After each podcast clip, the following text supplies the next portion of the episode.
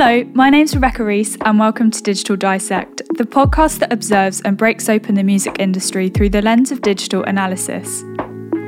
Because I'm on a quest to make sense of the changing digital landscape, exploring questions like how is digital media changing the culture of creative industries, and how do we take advantage of a new type of economic market? Today I'm joined by Hannah Mattison, CEO of Generator, to explore how actually a constant rise in technologies is affecting how we work and causing a digital divide across the music industry.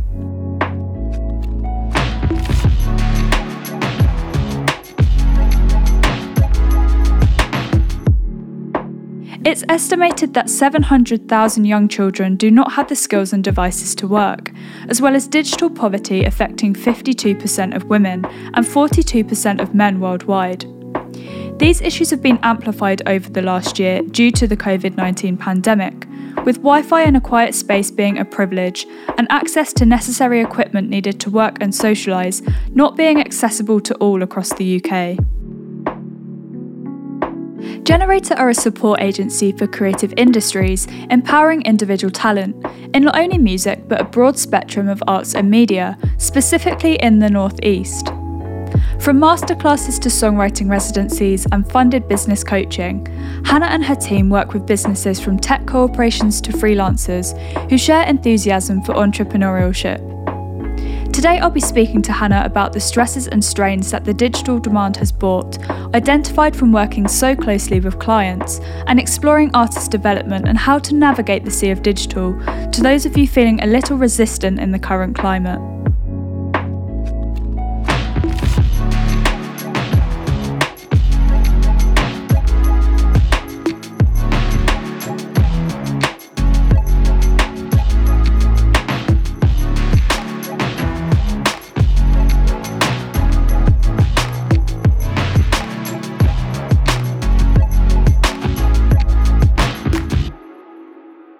Hi, Hannah. Thank you for taking the time to speak with me today. How are you doing?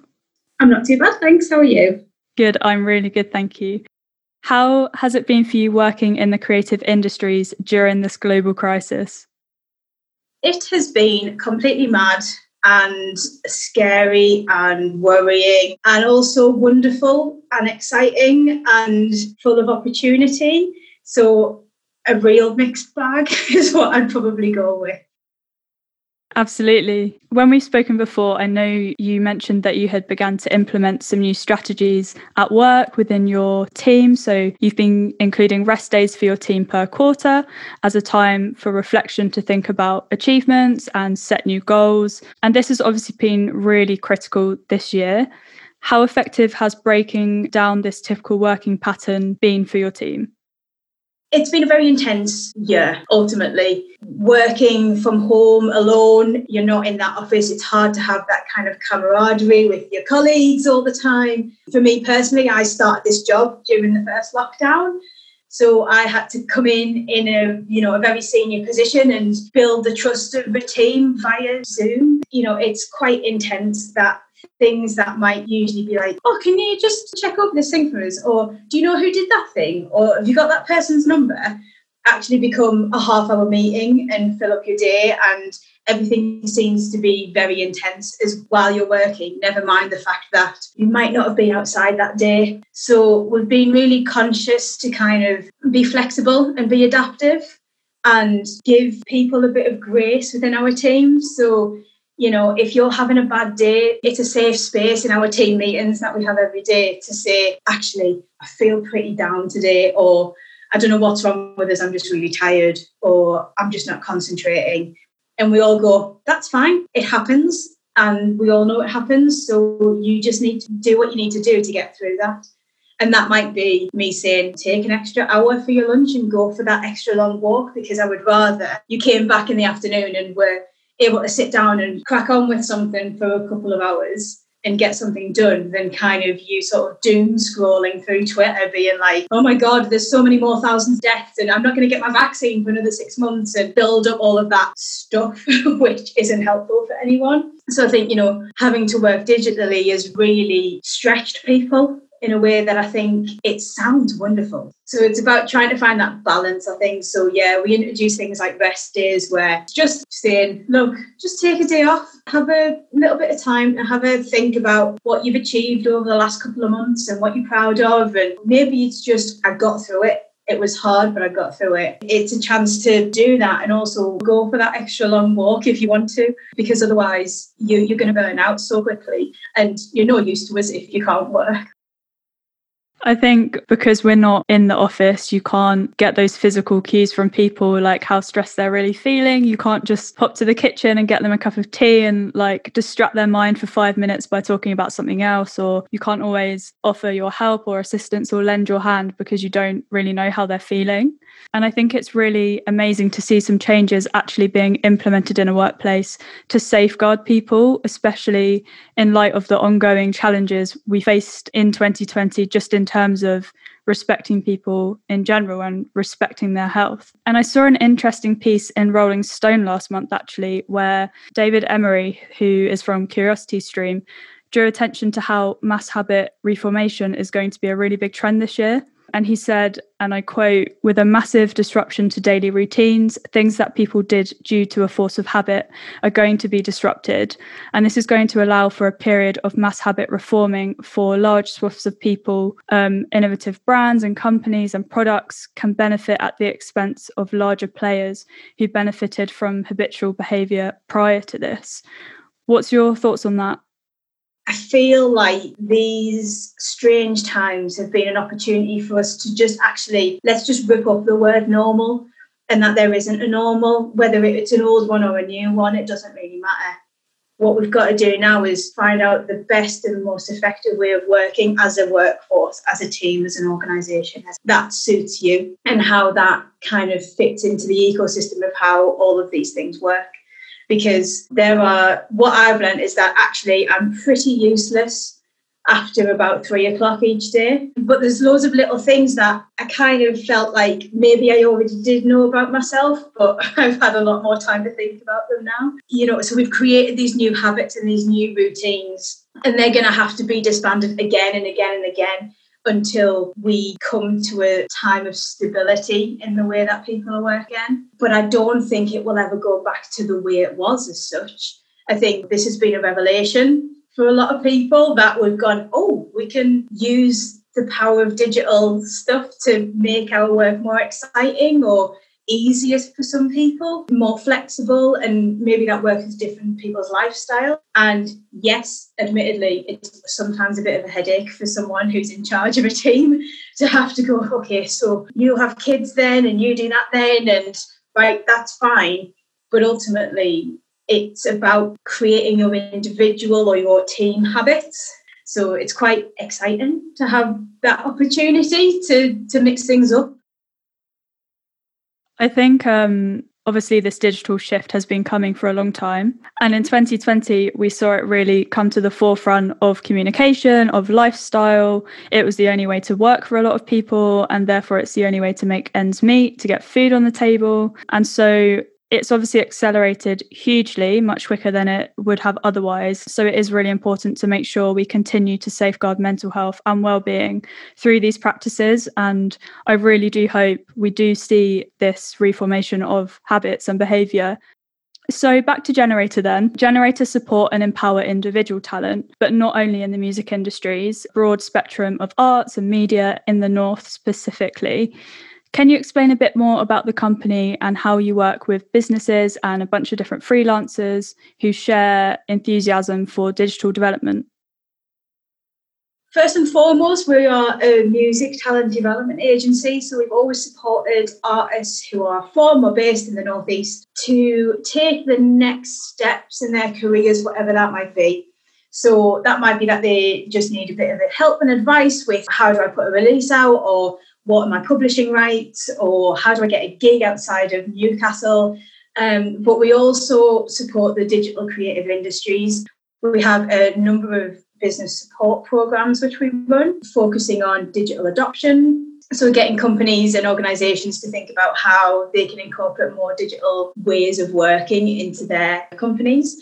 But we also run Digital Union, which is a free membership network for anyone working in the digital creative industries. So in the past, we used to charge people to be part of this, and it became very insular, and it was kind of like a all boys club where everyone knew each other and we'd all talk about how great we were and never got anywhere.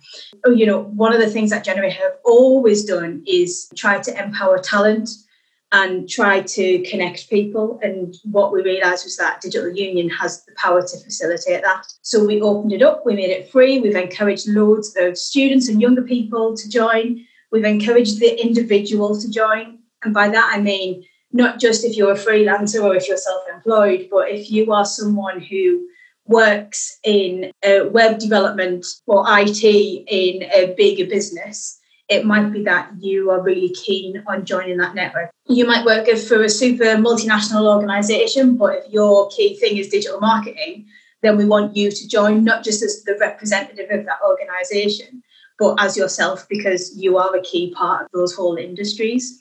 The idea being that we can then do a lot of art cross sector kind of creation and co collaboration. So we find that we have musicians who are maybe part of that network who are going, I don't know how to build a website. And then we've got web developers going, oh, cool, I can do that. Let's work together. And so you suddenly get these people who paths might not have ever crossed, but their skills are both needed and wanted by each other.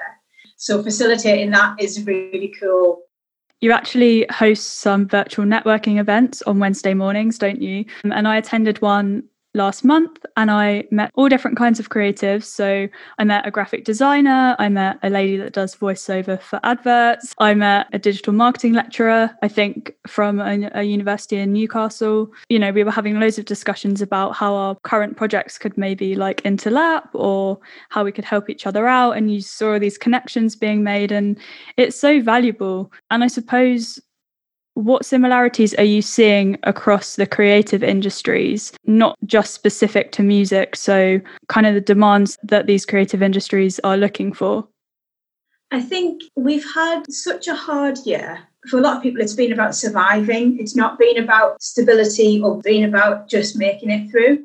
But what we've been doing with Digital Union is trying to connect people so that you don't feel so isolated, you don't feel like you're on your own in it. And what we're seeing is that people want opportunities and they want challenges, but the right kind of challenges. so rather than going, how do I keep making money in this time? It's more about actually, I've got this idea and I want to do it, but I'm not sure how. What we're seeing is a is a need for people to feel connected. So, you know, whether you are an app developer or a graphic designer, you're still working in isolation. You have your team that you work with, but you don't get that personal connection with people that often inspires. What we're seeing are, are people craving connection. That's what I really took away from it was that I was having conversations with different creatives that were really resonating. We were just talking about frustrations right now, maybe how we were trying to find inspiration and helping each other understand possibly how we could adapt during these times to get that inspiration. And you mentioned accessibility there when you were talking about making Digital Union now free, and you've opened it up to so many more people through that, which is fantastic. So, through the marrying of working with artists, creative development, but also Generator and the Digital Union, and focusing on digital startup and all of that, You've noticed that digital demand has created many social issues and created a huge divide between those who live in certain areas or have certain incomes. What socio-economic patterns do you see in the north? So we're based in Newcastle. Um, the northeast suffers quite heavily from socio-economically disadvantaged communities. And by that we mean that there's probably high levels of unemployment, there's a lot of young people who are classed as so not in education, employment, or training. You know, and with these kind of communities come a lot of health issues. There's higher kind of numbers of people with disabilities and, and a lot of older people. What we find is that it's amazing that we can sit and still connect and communicate with people via your laptops or your phones or whatever it is. But often there's a lot of people who don't have those things. Or maybe they are family with four, five, six kids living in a house and they have one laptop between them all. How do you homeschool if they're all meant to be on different lessons and you're meant to be working and you're trying to connect with people, but actually there's other people who need that facility in your house? There's also issues around broadband connectivity. And I guess this is a national thing that needs to be addressed anyway. But there's definitely this kind of inequality when it comes to digital accessibility that we certainly started to see and it's not a thing that was high up on our agenda, admittedly, when this all kicked off. We were like, oh, of course, people can just attend our stuff online. Every masterclass that we'll do, we'll just put online and artists will still turn up. But what we've realised is only the artists who can turn up will turn up. So what happens to those people who are sat at home who are writing songs who actually want to know how to record a thing, but they can't access us because the only way to do that at the minute is via an online webinar. It kind of bugs me that we haven't figured that out yet, that we haven't been able to necessarily solve that. And some of that, not our responsibility, but it is our responsibility as an organisation to at least recognise it and to lobby for better access to digital facilities because there's a lot of people who would love a job in the digital creative industries. And it's really frustrating that we're not in a position to fix that. We can't go around dishing out iPads to everyone. We've got to find a way of working around that, or we've got to make sure that those people don't miss out. And I'm really quite passionate about that because it's not a thing that affects everyone and it doesn't affect everyone in the same way. You know, if you're based in the centre of London, you're probably doing all right. You're probably earning, you've probably got a laptop, you know, but actually there are other places that are often forgotten about and a bit left behind. I think the music industry, well, any creative industries, even like photography comes to mind here, but these are all very privileged industries to work in. You do need some support and most of the time financial support in order to work in them and succeed in them and push yourself further. So it is really worth remembering that not everyone has that support and how can we help those that don't and how can we keep bringing new opportunities to them? But on the flip side how are new technologies and digital media for those that can access them helping local smes in the northeast the Northeast is a really interesting place to start a business. We get quite a lot of startups, but also quite a lot of businesses that fail within the first 12 months, which means that we clearly have a lot of ideas um, and not particularly great at executing them all of the time. So, what we're finding is that those businesses are maybe accessing some more of our services now than they ever have been because they've been given the time and space to think about how to make their business stronger. I guess going back to that thing around those kind of habits that we all have and that, that way of working, that's also gone out the window for, for businesses and, and startups right now. You've been given an opportunity here. There's a time people aren't on that hamster wheel of having to just kind of keep going all of the time because everything's slowed down, everything's kind of stopped. So you can take a more objective view of what you're doing and what your plans are and maybe take that opportunity to access some of that support you know the the online support and you know seminars or business coaching that we offer. You know there's a there's a whole bunch of services out there across the northeast where we're seeing more people get in touch and want to be part of. And maybe we haven't thought about how we use digital in terms of our marketing or you know, whatever it is, and we can help plug that gap in one way or another, um, get them to work with some specialists on figuring out how they incorporate and embed that into their business. And that's really great to see. And seeing people adopt digital for that first time is amazing. Although, you know, there was a bit of work done where I think it was the the rate in which people are adopting digital activity has increased to the point where we are now essentially four years ahead of where we thought we would be right now.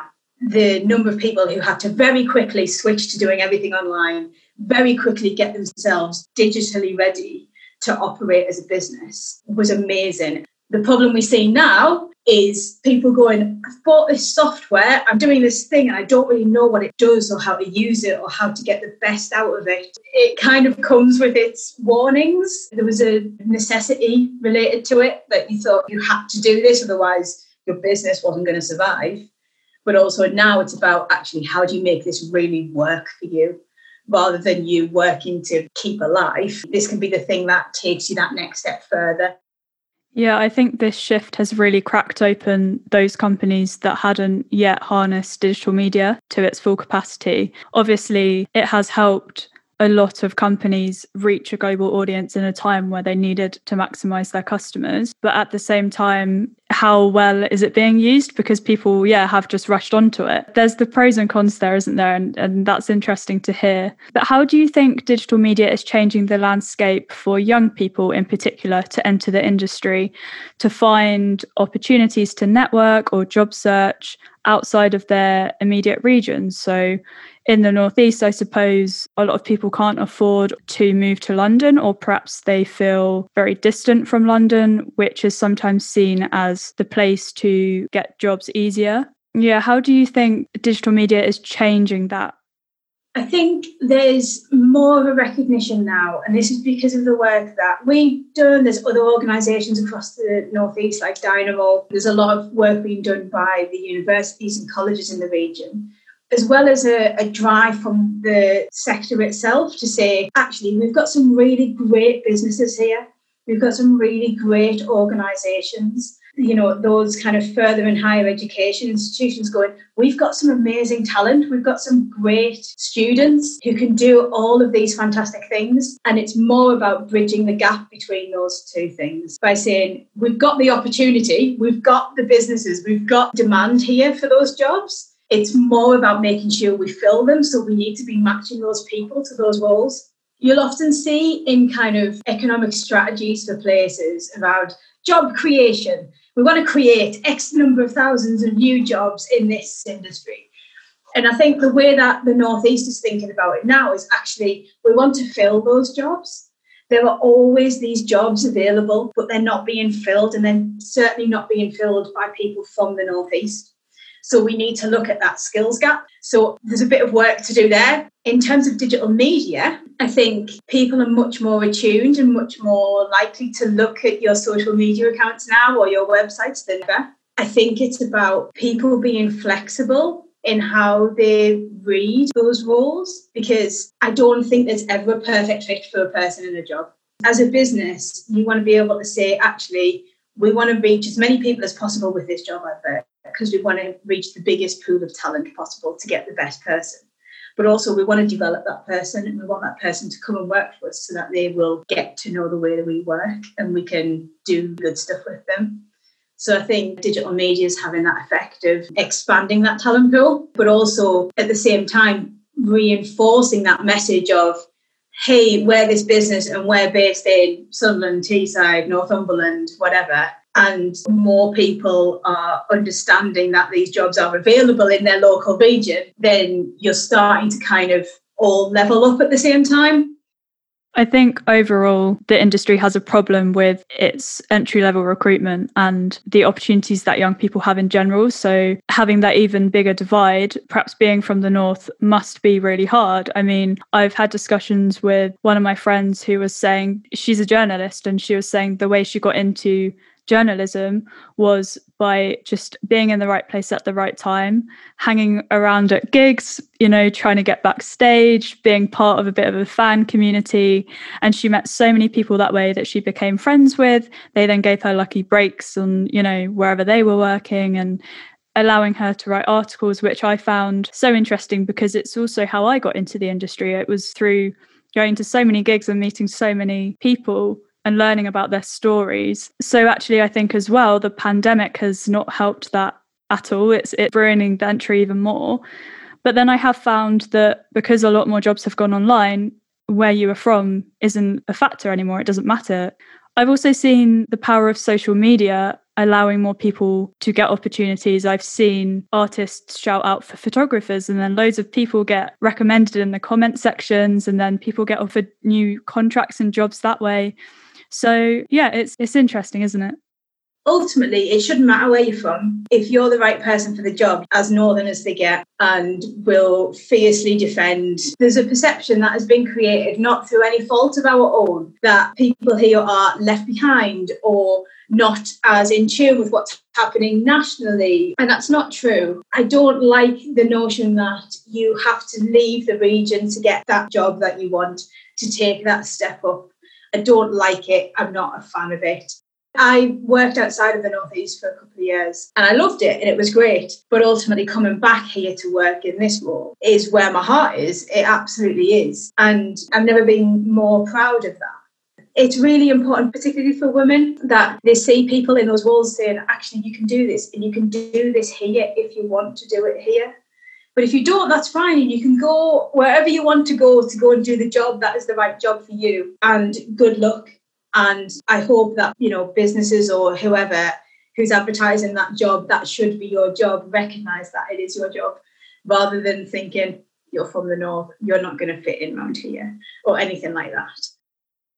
Absolutely. And I think it's about making sure that people that are not from the Northeast know that. It's also the beauty of the creative industries, isn't it? There's no right way and you can make it how you want. And we can make change because there's no rule book as such. So hopefully we do really see this change. And I think in general, young people should always remember that there are options for them to create their own experience and do what they love. So at Generator, you had a youth advisory board.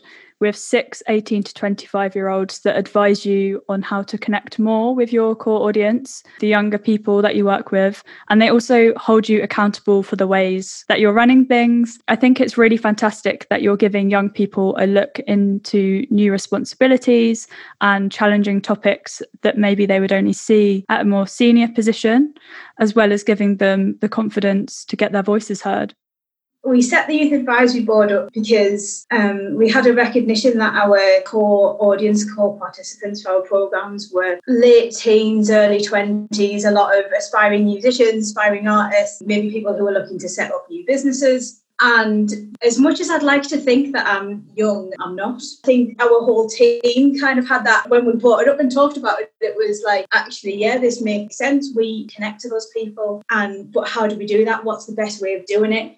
Now, I'm all for being on social media and stuff like that, that's fine. But I'm not on TikTok. I don't know what those latest platforms are. Like, I don't use Twitch apart from to watch the odd comedy thing. Like, there's loads of different things that I just don't know about, but those younger people do. And so we need them to, to kind of influence us and influence our program and make sure that we're doing the right things at the right time for the right people.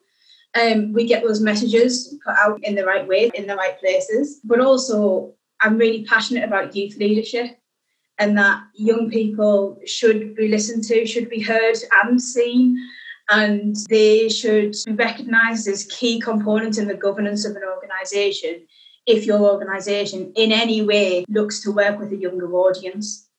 So we connect our youth advisory board and our board of directors so they can see what each other's getting up to in those meetings. We will ask them for opinions and help on programme development. They are so inspiring and so challenging.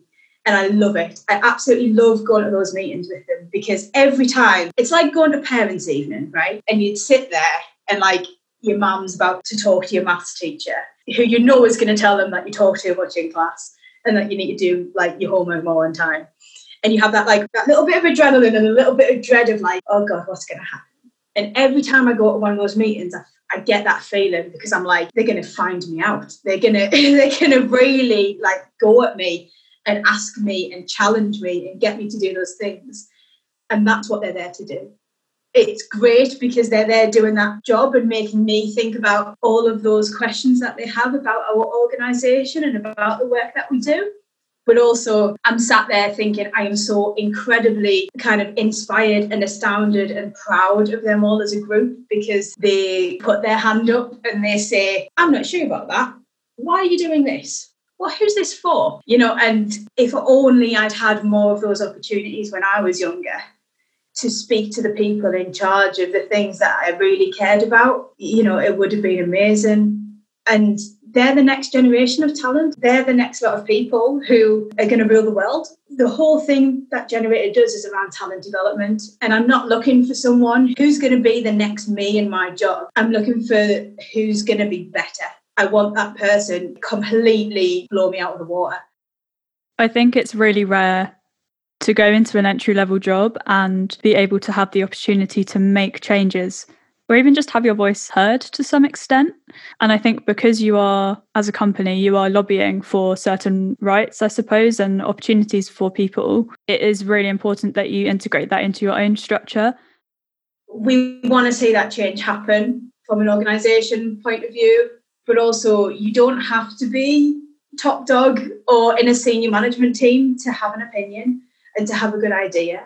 And you know, our youth advisory board are all volunteers, and they get as much respect and as much time as I would give anyone else.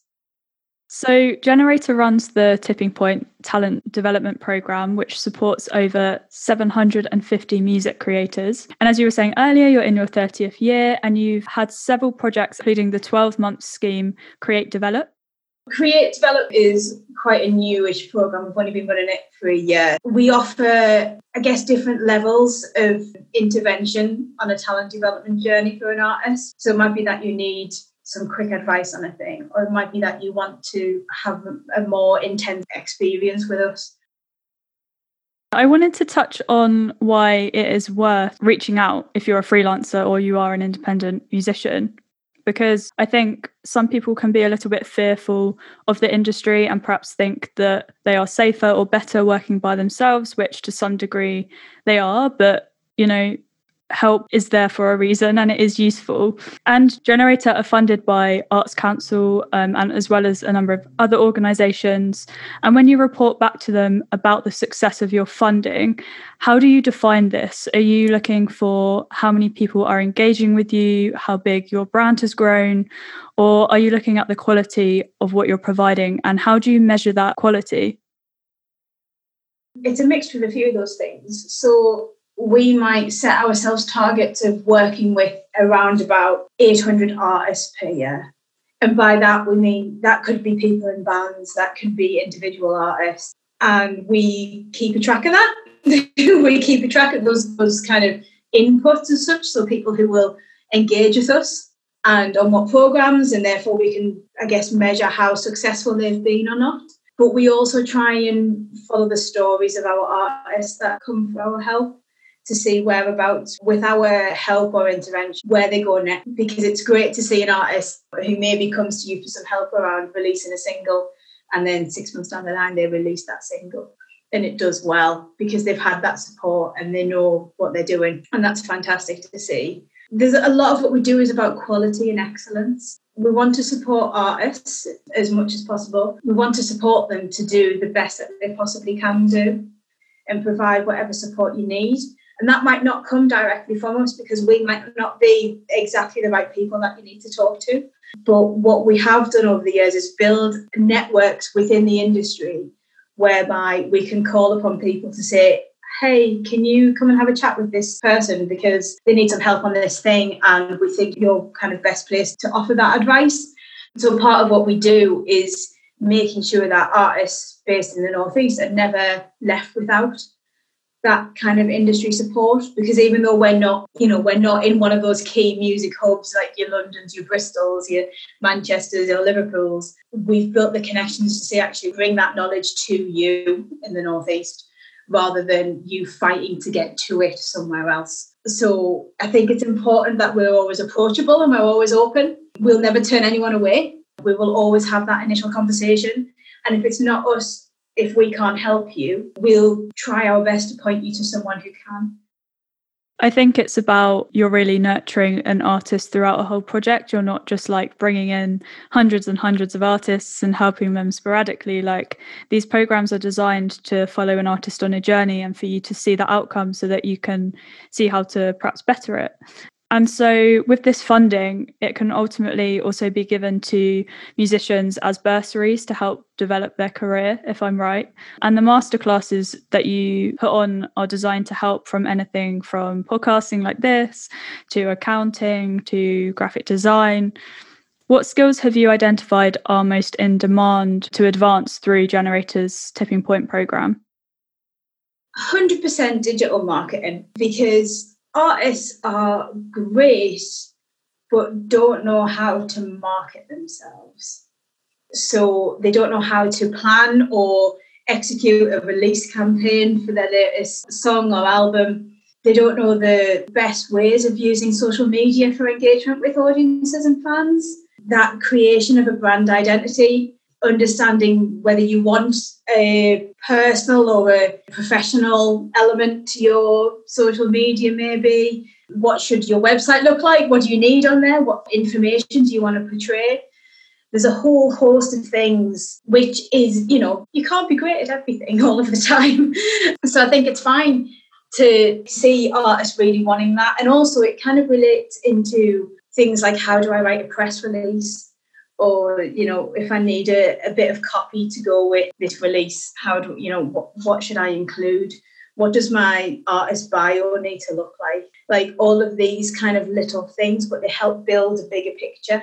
So that's always, usually always in demand. And then what we're seeing more of now are things like looking at how artists might make money from being a musician but not being able to tour. So obviously at the moment touring's not really on the cards. so we're finding artists coming to us saying, How do I still make money but doing the thing that I that I love doing?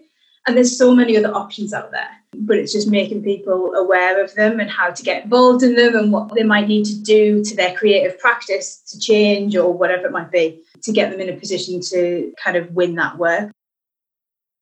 I think, yeah, obviously you are building awareness around the different skills that you do need in order to kind of market yourself essentially overall, like, you know, sync and press releases and everything. It's all a form of marketing yourself. But are you also, on the flip side, seeing a lot more artists and people trying to expand their skill sets because they know that is now possible because they have access more easily to equipment? I'm thinking as in people being able to use illustration or photoshop and have access to their phone cameras so they know okay well i could learn some photography skills now or i could learn some graphic design skills are you seeing there be a bit more of a demand to upskill in in loads of different areas yeah, last year we ran a couple of creative residencies that were week long courses around content creation. So it was aimed at artists, you know, who are musicians, who are working artists, but who don't have the money to pay someone to build their website or don't have the money to pay someone to create that gig poster or to do those headshots or whatever it might be. So we looked at using free software that you can access online and say to people, look, this is how you use this thing. Have a go at creating a band like an artist logo from this software. You know, let's see see if you can make a two minute music video to this song because it's kind of challenging and I think it's really hard to know where to start, but giving people the time and space to play around and get used to things and test them out and a bit of like R and D basically to say have a go and see what happens, which I think is really great and it's quite nice to see the first half of this year of Generators program is based around a sort of DIY ethos and this feeling of make, do, and mend.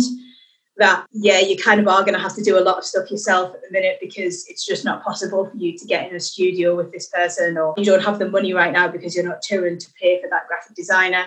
So you're going to have to work out how to do it yourself if you want to do it. And I think artists have a really open approach to that that I think a lot of them are willing to learn and want to learn because they know that it's a key part of the whole process. So they know that it's needed. And if they can do it, if they can save some money while they're doing it, then all the better.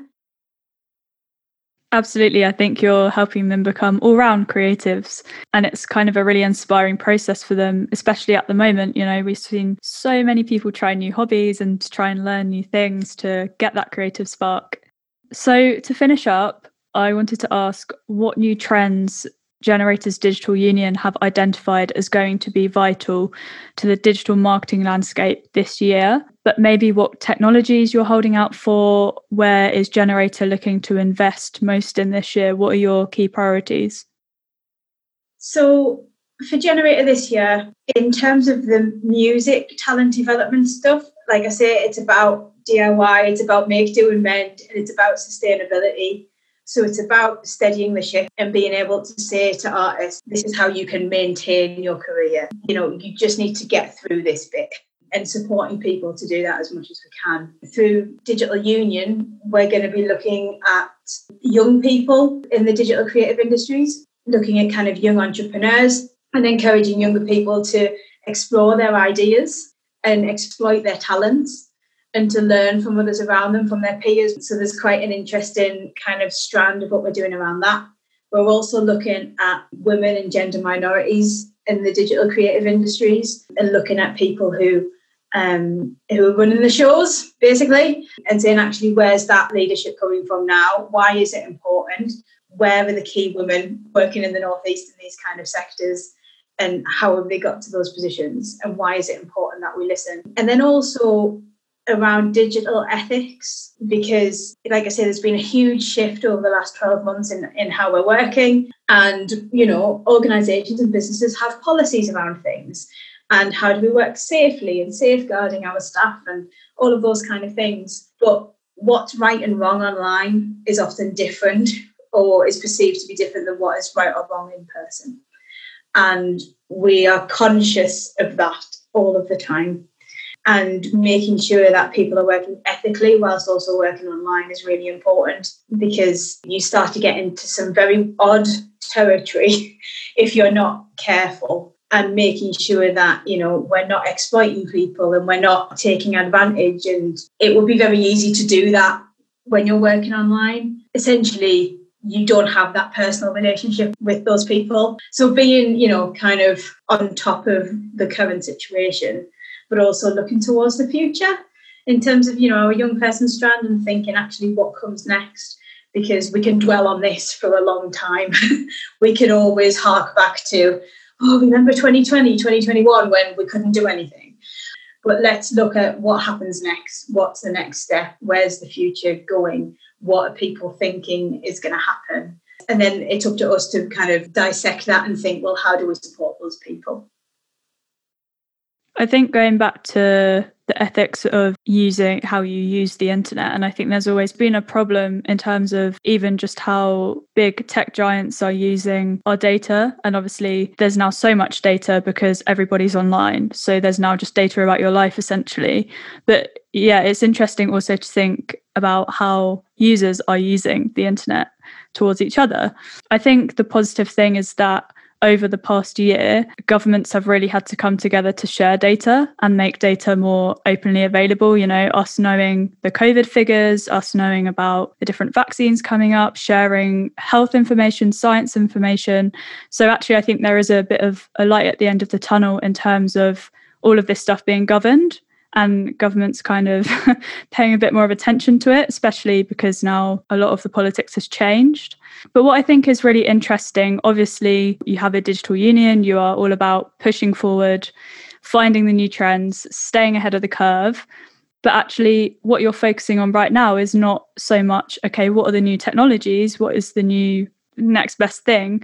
You're focusing on the structure of your company, you're focusing on the structure of the industry and the things that really take priority at this moment in time and that is equality for people it is people's health and well-being and opportunities for those that are a bit more disadvantaged than the people that have been kind of leading the industry as to speak. The people that make the sector it's the people that do the jobs. And yes there will be ai stuff that comes in. One day there will be a robot answering these questions. But for now it's all about people and if we don't preserve that, if we don't look after them, if we don't take the time to understand, then our sector will be weakened because we'll have a weakened workforce. We've got to we've got to take care of each other. We've got to look after each other and make sure that if we get that right, then everything else everything else afterwards will fall into place. And that's why I really wanted to get you on today because not only are you pushing creativity in the North, but you're also pushing culture in a way, and not just in the North. You know, I'm not from the North, but the work is really inspiring me to think about my own practice and the companies I go and work for. So, yeah, thank you so much for being on today. It's been so interesting. Thank you for having me.